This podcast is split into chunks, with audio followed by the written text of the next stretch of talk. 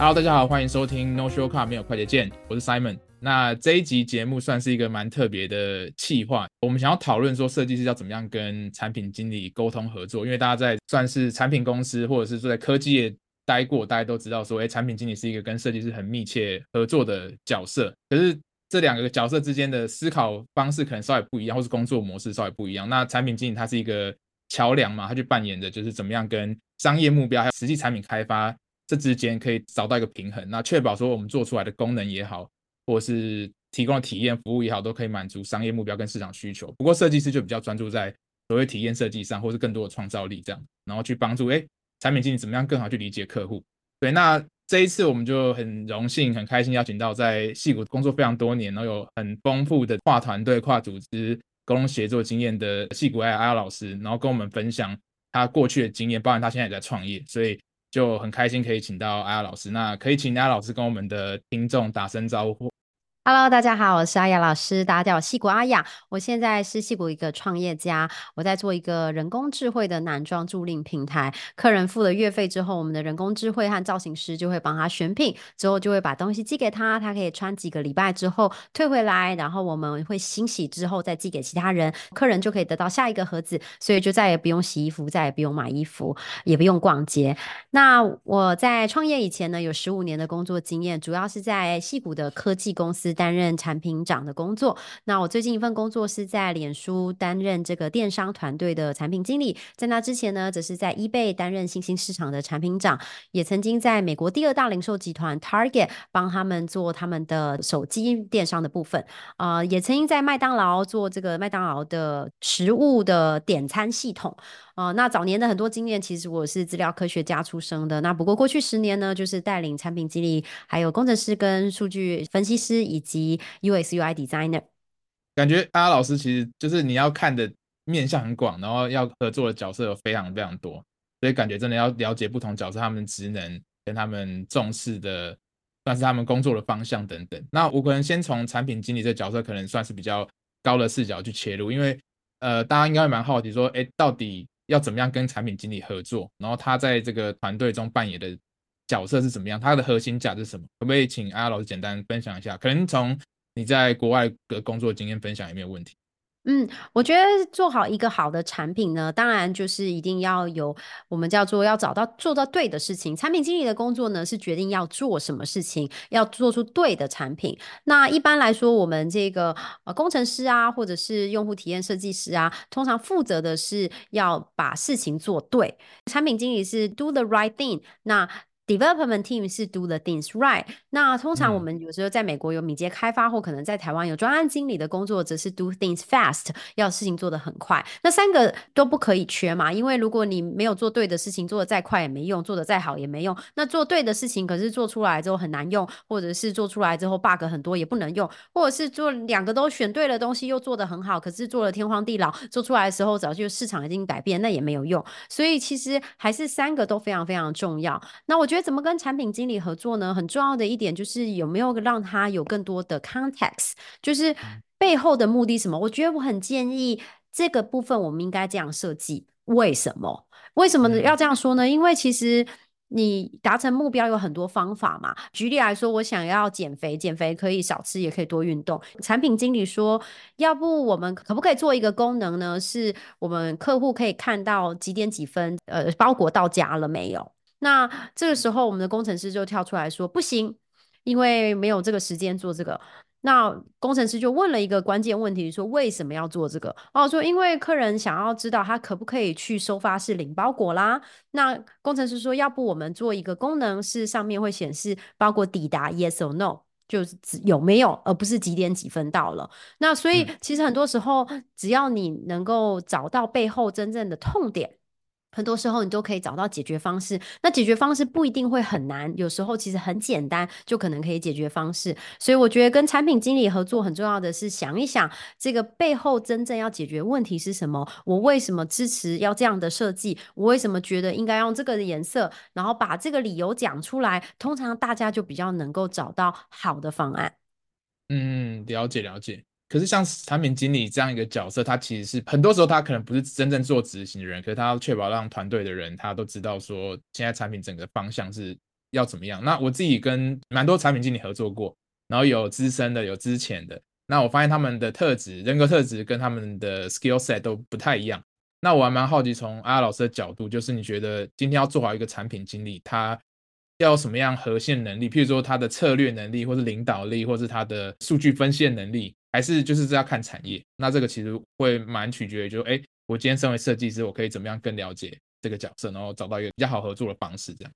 嗯，其实我觉得不只是产品经理，不管是什么工作，其实都一定有基本功跟一个超强超能力。嗯、那一样的产品经理需要。合作的人有谁呢？有工程师，有设计师，有数据分析师，有业务，有行销，可能有法务，甚至有其他的 stakeholder。比如说我们在麦当劳的时候，还有这些工呃加盟业者。那所以产品经理的工作呢，是确保能够跟这些人沟通，找出很重要的洞察，最后做一个对消费者用户来说最好的决定。那也就是说呢，他可能每一种东西都要会一点点，会看数据啊，有一种商业的概念啊，要能够跟工程师沟通，要能够理解基本的 UX、UI，还有很基本的一些呃数据的东西。但是通常都会有一样东西特别强。那这样东西特别强是什么呢？其实就没有一定了。比如说你在 Google 工作的时候，大部分的产品经理都是工程师的背景。那当然，Google 产品也很多，可能有跟 AI 的产品，可能又更更科技一些。可是 Google 也有电商，然后也有很多产品经理是从电商的背景，像我 eBay 的很多同事就跳槽到 Google 做电商，或者是比如说 Airbnb，我们都知道它的 UX UI 做得很好，所以它很多产品经理是设计师出身的，或是比如说 Amazon，他最喜欢的就是 MBA 的学生毕业，所以他很在意有没有商业头脑。那一样的，你如果做的产品呢是给工程师用的这个 GitHub Tool，那当然你得必须要了解工程师都在想些什么，所以真的没有一定。那一样的，我觉得跟设计师也一样，就是大部分的人，你至少 UX UI 都要会一点点。可是很多时候，我们都会看到，哎，这个设计师好像 UX 特别好，呃，服务体验特别擅长，服务设计特别擅长。那另外一个设计师，可能他他的背景是传统美术出身的，所以他在视觉上表达特别好。或者是也有设计师，他非常擅长简报，明明大家本来觉得很丑，他讲完之后就觉得哇，好有道理哦，马上觉得东西可以买单。所以一样的，就是你必须要有。这个 T 字嘛，T 就是上面这个横杠呢，每一种东西都要会一点点。那但是 T 字下面这个直杠呢，就是最擅长的那一个超能力。嗯嗯嗯，我也蛮同意，就是说今天如果就是你在这个角色上面，不管是什么角色，产品经理、工程师或者是设计师，都有一个所谓的 baseline，就是你基本功一定要好，否则你就是对这个角色来讲不合格。如果有这些基本功还不足以让你变成一个很厉害的产品经理或是设计师也好，所以你可能要再去点。一到两个就是你真的很生根，然后像刚刚阿雅老师提到的这个 super power，然后因为这样可能会有互补嘛，因为这个一个团队里面会有不同的产品经理跟设计师，那这样大家互补起来就会变一个比较完整的团队这样子。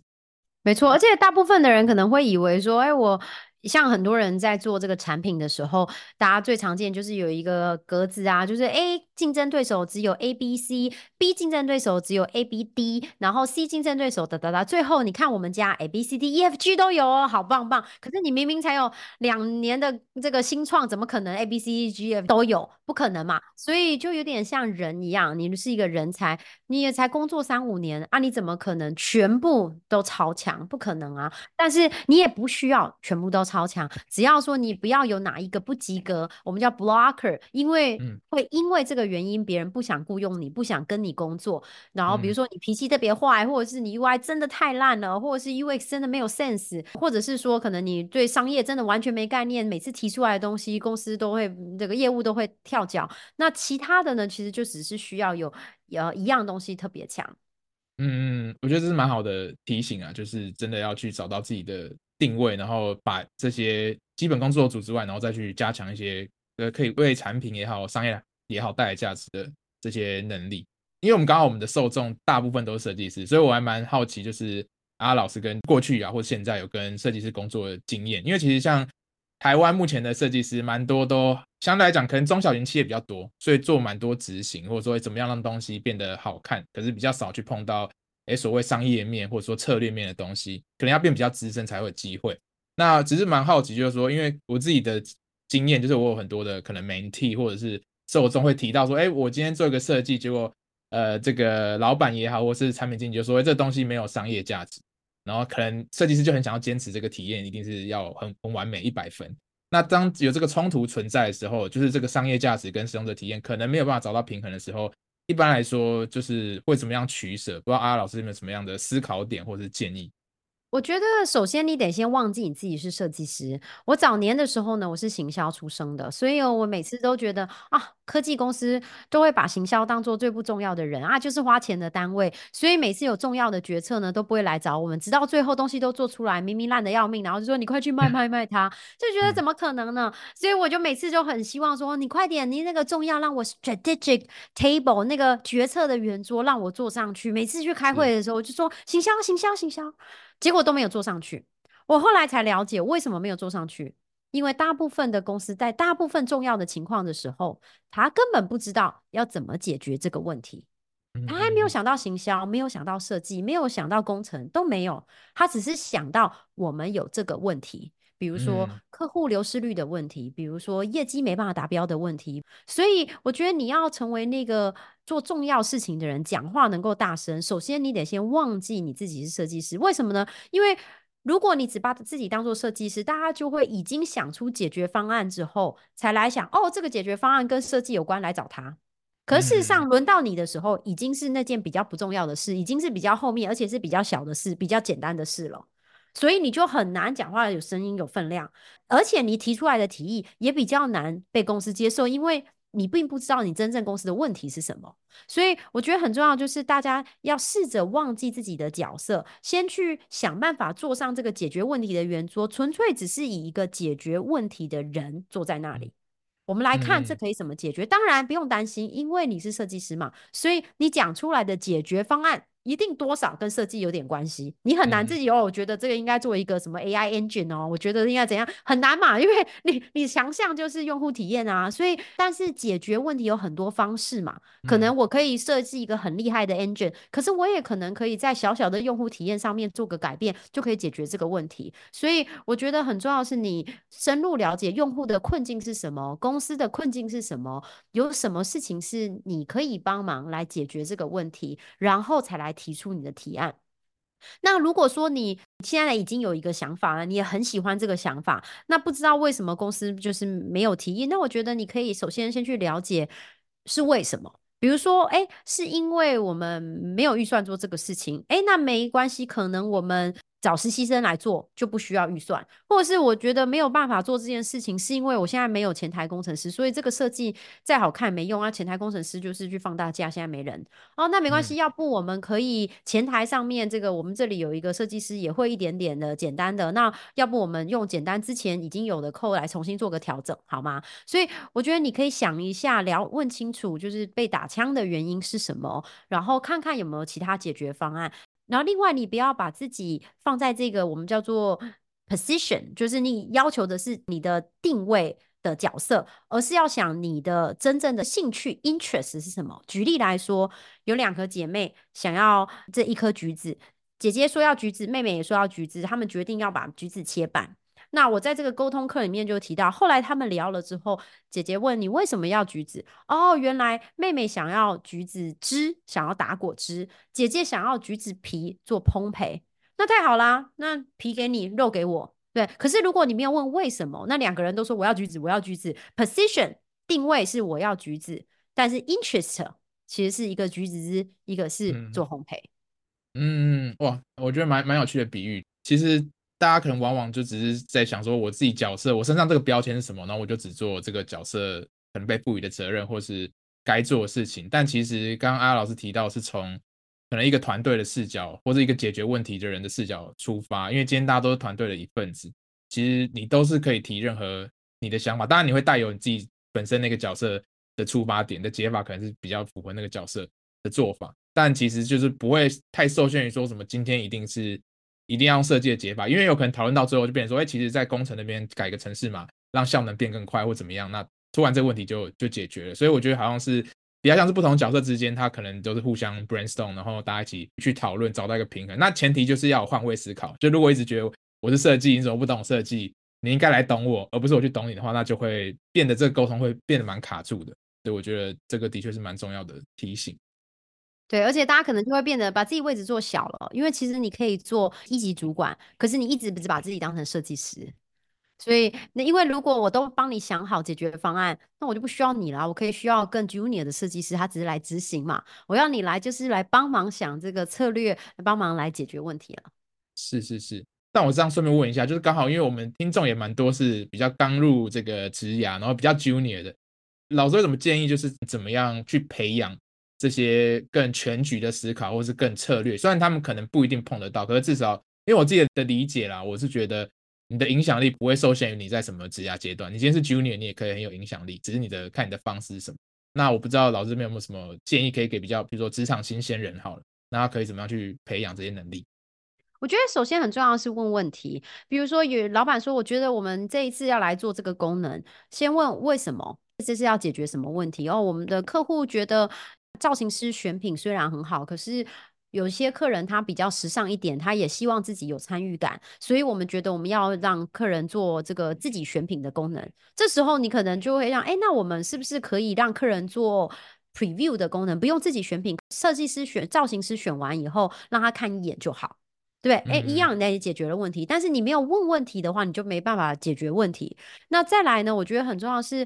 你不要害怕多花时间，那多花时间在跟你没有最最最相关的事情上。举例来说，像我们团队上有一个新鲜人设计师，那他就说：“我觉得我很想要多学习你们怎么用数据来做决定，所以你们每个礼拜有这个数据的会议，可不可以让我去旁听？或者诶，我知道你们每个礼拜有人工智慧的会议，可不可以让我去旁听？那他就慢慢就可以理解，哇，原来这个国决策是这样做，这个数据是这样看，所以最后因为看完数据。我们决定我们要多做这个改变，把这个 navigation 改成这样。所以原本他可能只拿到 ticket 的时候，他只说 navigation 从直的改成横的，他不知道为什么。嗯、可是他如果在那个会议上，他就说啊，因为我们数据发现客人来到这里的时候，可能就有这个行为，所以没有耐心，所以我们最最后决定用这样的方式来呈现资讯。那搞不好他可以想出更好的资讯呈现的方式，而不是哦，我只是拿了 ticket 说好直着改成横的，然后就去做了。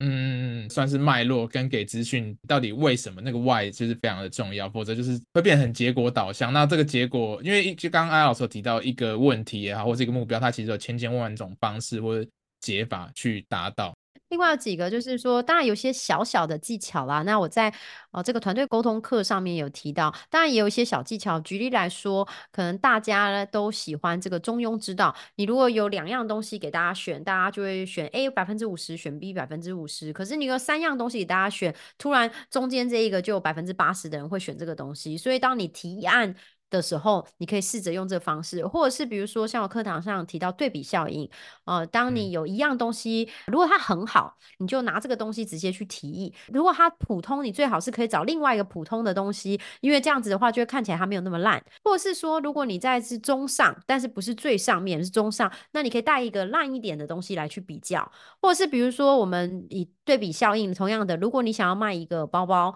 或者是一个提案。那你这个包包看起来，大家说，嗯，觉得一百块好像有点贵，不确定要不要买。这时候你拿出了第二个包包，八百块，超丑。突然之间，第一个包包就觉得很棒，大家立刻抢着买第一个包包。对，所以其实还是有很多这个心理学上、沟通上的东西可以用啊。不过整体来说，我觉得最终还是回归到有没有解决问题，然后你有没有这个用户的心，有没有了解背景资讯，这些还是最简单最重要的。OK，其实我第一次听到对比效应，但我发现我工作中基本上每天都在用这件事情。就是我在做设计提案的时候，基本上都会给两到三个。当然不是说三个都是花同等心力去做，这的确就是有一个是我特别偏好，我觉得很棒。然后其他两个是有点在陪衬，然后顺便去衬托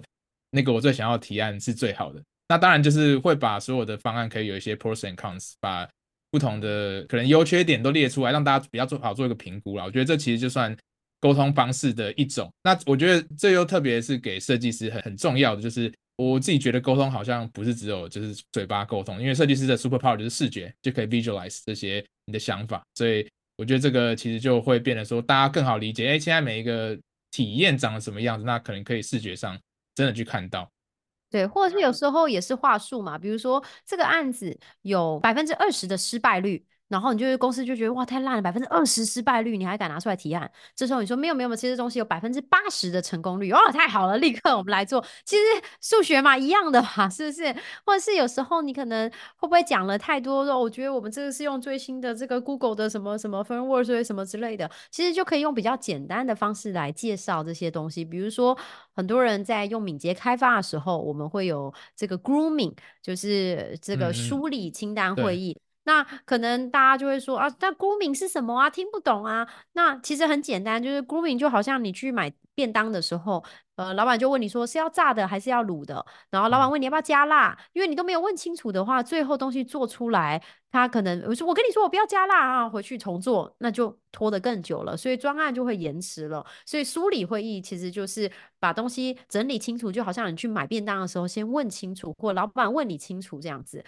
设计师嘛，就是用户体验，所以你在提案的时候，你也想到用户体验，比如说哦，如果老板听到这个，他下一步。可能会问什么问题，或是他讲到这个，你要用什么资讯来给他，然后这样子的话，他就会很清楚的理解我要讲的东西。那如果他说这个东西可能不行的话，下一步可能我可以做什么事情来解决这个问题？所以我觉得可以把你自己的每天的工作，把它当做这个用户体验的设计来设计，通常你的沟通就会很好了。嗯，那阿老师有没有遇过一些比较有挑战，或是？过去有一些类似冲突的，不一定是你自己发生，可能你看到团队或是常见有人会有这种，因为角色对立或是不理解，然后导致这个冲突。因为当然我们刚刚提到都算理想阶段，就大家彼此都知道，哎，大家都是责任是什么，我们都是一个 team。但很多时候可能的确角色间或甚至团队间、跨组之间有一些利益冲突或目标不一致。那不知道阿老师有没有什么经验可以跟大家分享？我觉得最终呢，还是要回到。你服务的受众是谁咯？举例来说，在 Target 工作的时候，我们隔壁组、呃，他们是负责做这个手机的电商，所以呢，嗯、当时呢正在很流行 Beacon，就是到了店里之后呢，你可以知道 GPS 大家人在哪里啊，甚至你可以 AR、VR，你到这个地方，你这个手机一扫就可以看这个广告片啊，然后甚至另外一个一扫就可以看这个东西放在家里是长怎么样啊，所以当然觉得很酷，你就会可以走到不同的地方，然后它还可以像这个店里的 GPS。可以带着你走走走，然后你就再也不会忘记买一样东西，甚至还可以加购，听起来超酷的。设计师觉得非常非常好，大力推荐，我们一定要做。后来呢，隔壁部门的人就真的去做了。那当然，你想象这个 Target 就是美国第二大零售集团，像台湾的爱买全联加松青加大润发起来，所以它东西非常非常多，所以花了很多很多时间来建立这些 Beacon 啊、科技啊、呃店头的资讯啊等等，结果最后。都没有人用，因为他们忘记了这一群人都是很酷的年轻人，每天都喜欢这些超酷的科技。可是谁去逛这些超市？妈妈们，妈妈们就在他家隔壁的超市，已经去了十年，每天都去。你问他卫生纸摆在哪，他一定都知道。妈妈偶尔去超市，是不是会忘记买一样东西？有可能。可是这样，妈妈就有理由再去逛一圈。他去逛全年，不是为了拿着手机 GPS 左走右走，他是为了去逛逛。对，所以我觉得很重要的是，就是如果大家没有回到用户思维，想到你到底要帮他解决什么问题，纯粹只是你想做很酷、很漂亮、很好看、很多科技的东西的话，很有可能就会做歪了。那这时候团队就很容易就会有争执了，因为成功的团队比较不容易有那个争执，因为等到东西做得不好，大家就会碰一 finger，是他的错，是他的错，是他的错了，团队就会不开心了。这个真的是很难。应该说大家都理解这个概念，可是就是有时候心理上会很难去转换这个立场，或者说你有没有真的把用户遇到问题或需求放在心上？就我觉得工作中常常大家会有自己的 preference 或是一些就是一些偏好，然后就变成说，哎，我带入了自己，我就是使用者，这就是蛮常见的误区。但其实你你真的不是这样。对，很难的，而且每个地方不一样。像当然在台湾可能受众还稍微更接近一点。我们以前在做 eBay 的时候，比如说在美国的房子都很大嘛，所以通常卖房子的时候，这个他就会写说房子有没有附这个后院，后院里头有没有 barbecue，就是他们有那种很大的那个烤肉架。然后我们就拿着同样的设计，然后就到拿去南非，然后南非的人就以为说，哦，这个所以是说 barbecue，所以是买房子还有送牛是吗？立刻理解不一样，对对对，所以你很难想象，如果把自己当做用户，那也很容易就做歪了。是是是，一个产品或是一个解决方案，它其实不一定能够直接套用在很多地方，所以还是真的去很深入的去了解你的这个受众他的需求是什么，才可以去找到一个真的比较符合他问题的一个解法。对，然后有时候沟通的时候，可能你也要知道有这个稀释效应嘛。举个例子，有一个人卖你一个花瓶，一个花瓶是十块钱，这时候呢，心理学告诉我们，如果你卖他一个花瓶加上一个破掉的花瓶，问客人你愿意付多少钱？理性上应该是要十五块嘛，因为一个好的一个破的，嗯、结果大家都会说愿意付八块钱。因为稀释下来了，所以为什么你常常看到这个药商的广告？Oh. 如果你吃了这个减肥药，可能会有致癌，好可怕！可是它这下面会不会写哦？另外还有很多的哒哒哒，最后可能会有轻微的皮肤痒。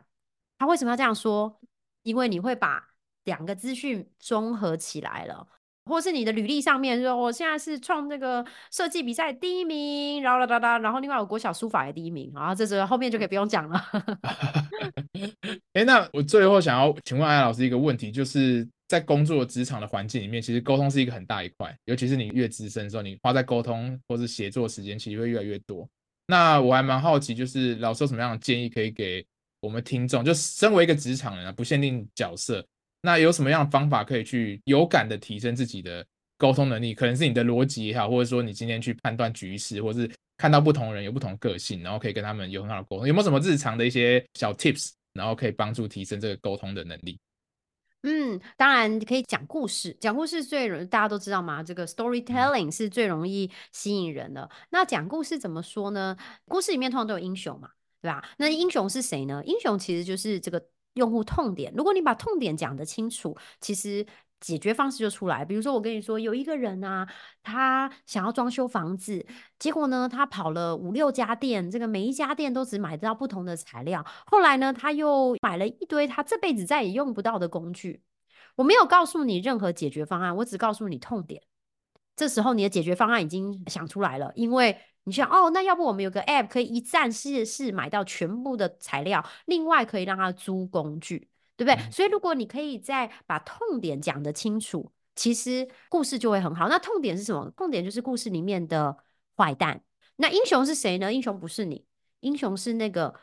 你想要他给你资源的那个人。比如说，因为我们这个用户体验这样很烂烂，所以如果我们能够请产品经理，麻烦你帮我，我们来做这个功能，然后让这个改变这个用户的话，加上这个工程师可以做这什么事情的话，他们就再也不需要按时下才会买商品了。英雄是那个愿意承担风险，英雄承担风险，可是英雄改变世界。所以你要想，好，这个我的故事里面谁是英雄？哦，老板就是，如果你给我们这个预算，我们的客户就再也不用要这个等三秒钟才可以结账喽。然后另外，如果你给我们这个预算，他们就可以很快乐的马上找到他们的这个约会对象喽。对，所以讲一个故事，然后把英雄和坏蛋都讲得很清楚。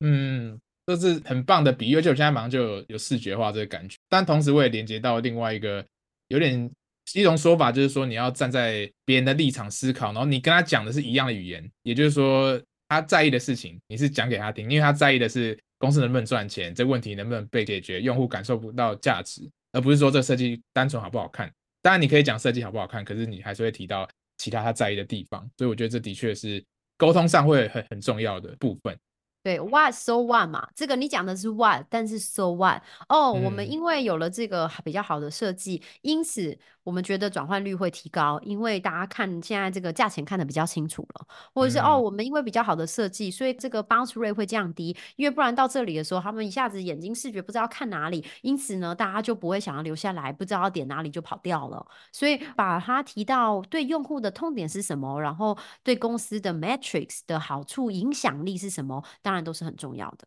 嗯，好，那非常感谢老师今天的分享。啊我觉得今天谈论的话题其实都可以延展开来。那其实刚刚老师有大概简单提到说，这次他有准备一个很棒的线上课程，我自己觉得应该会非常的实用，就是团队沟通课，就是怎么样有透过有效的对话去解决大部分工作常见会遇到的挑战。那我们这一次其实是有拿到一个折扣码，就可以分享给大家。那这个折扣码是。AAPD 就是你在结账这个课程的时候输入 AAPD，你就可以折三百块。那我会把课程链接放在我们节目的这个 show note 资讯栏里面，可以请阿老师简单分享一下这个课程的内容，大致上让我们的呃听众可以了解一下。好的，呃，首先这门课呢是集结了我过去在戏谷这些大型外商公司工作的一些 best practice 啊、呃，包括在脸书、eBay、Target、麦当劳等等。另外呢，还有结合了，因为我现在在新创工作嘛，所以大家知道大公司资源多，当然能做的事情就多。可是我现在是一个小小小小小新创，所以我们也知道没钱没时间的时候的痛苦，所以我也结合了很多。如果你这些是最好的 best practice，你要在沟通上面你可以怎么做？在你没时间没人，然后团队都是猪队友。有的情况也可以做。那另外呢，我我自己因为除了是在业界工作，我其实是在美国西北大学的讲师，所以我在他的工程学院、行销学院、商学院、法律学院都有教课，所以我也集结了很多在比如说心理学上的一些概念、管理学上的一些概念、商业的上面的一些概念，来作为课程的一些主轴。即使你在跟我完全不同的工作环境，你这些理论也可以应用在你自己身上。那另外还有比较特别的是说，我知道大家可能。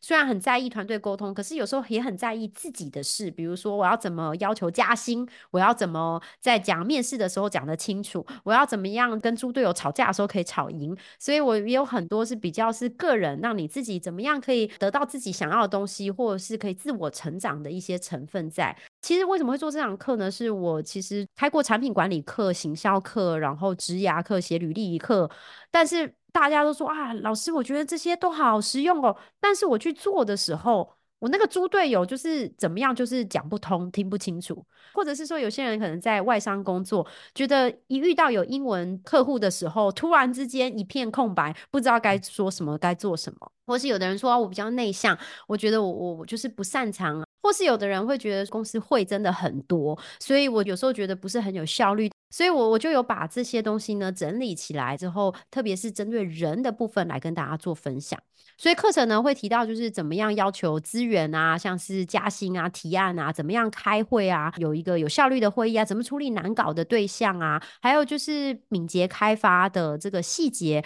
到底要怎么样解决需求品质跟时程的拉扯啊。然后另外还有一些很实务上面一些问题，比如说专案一直 delay 怎么办？人家到最后又才提出来，已经做完了才说。这样不行怎么办？还有就是一些沟通的技巧，跟你怎么样可以增加这个团队的信任，跟你自己的成长。因为课程呢是用英文授课，所以如果当然有中文字幕啦，但是如果你是有兴趣想到外商工作的话，有很多东西你可以直接剪贴，就可以在会议上面讲出来，然后让你在沟通上更有帮助。感觉听起来就超级超级实用，就有很多真实世界会遇到的例子。刚刚老师都提到的这些。沟通上的挑战啊，遇到 听不懂人话，然后没办法沟通的人怎么去处理？感觉好像也有些类似框架或模板的东西可以直接套用，就是很有感的，可以直接提升你的沟通表现。我觉得这个的确是呃入门也好，或者你在职场很久，可能感觉都会蛮需要的。那就非常期待，就是呃我可能自己会去买，对，期待老师的这个沟通课的这些技巧。那相信大家都可以拿这些技巧应用在自己的工作中，让自己工作职场上可以越来越好。这样。那我们今天就感谢阿雅老师的参与，那我们就下期节目再见喽，大家拜拜。好，拜拜，谢谢 High Skill 团队沟通课，我是西瓜阿雅，拜拜，拜拜。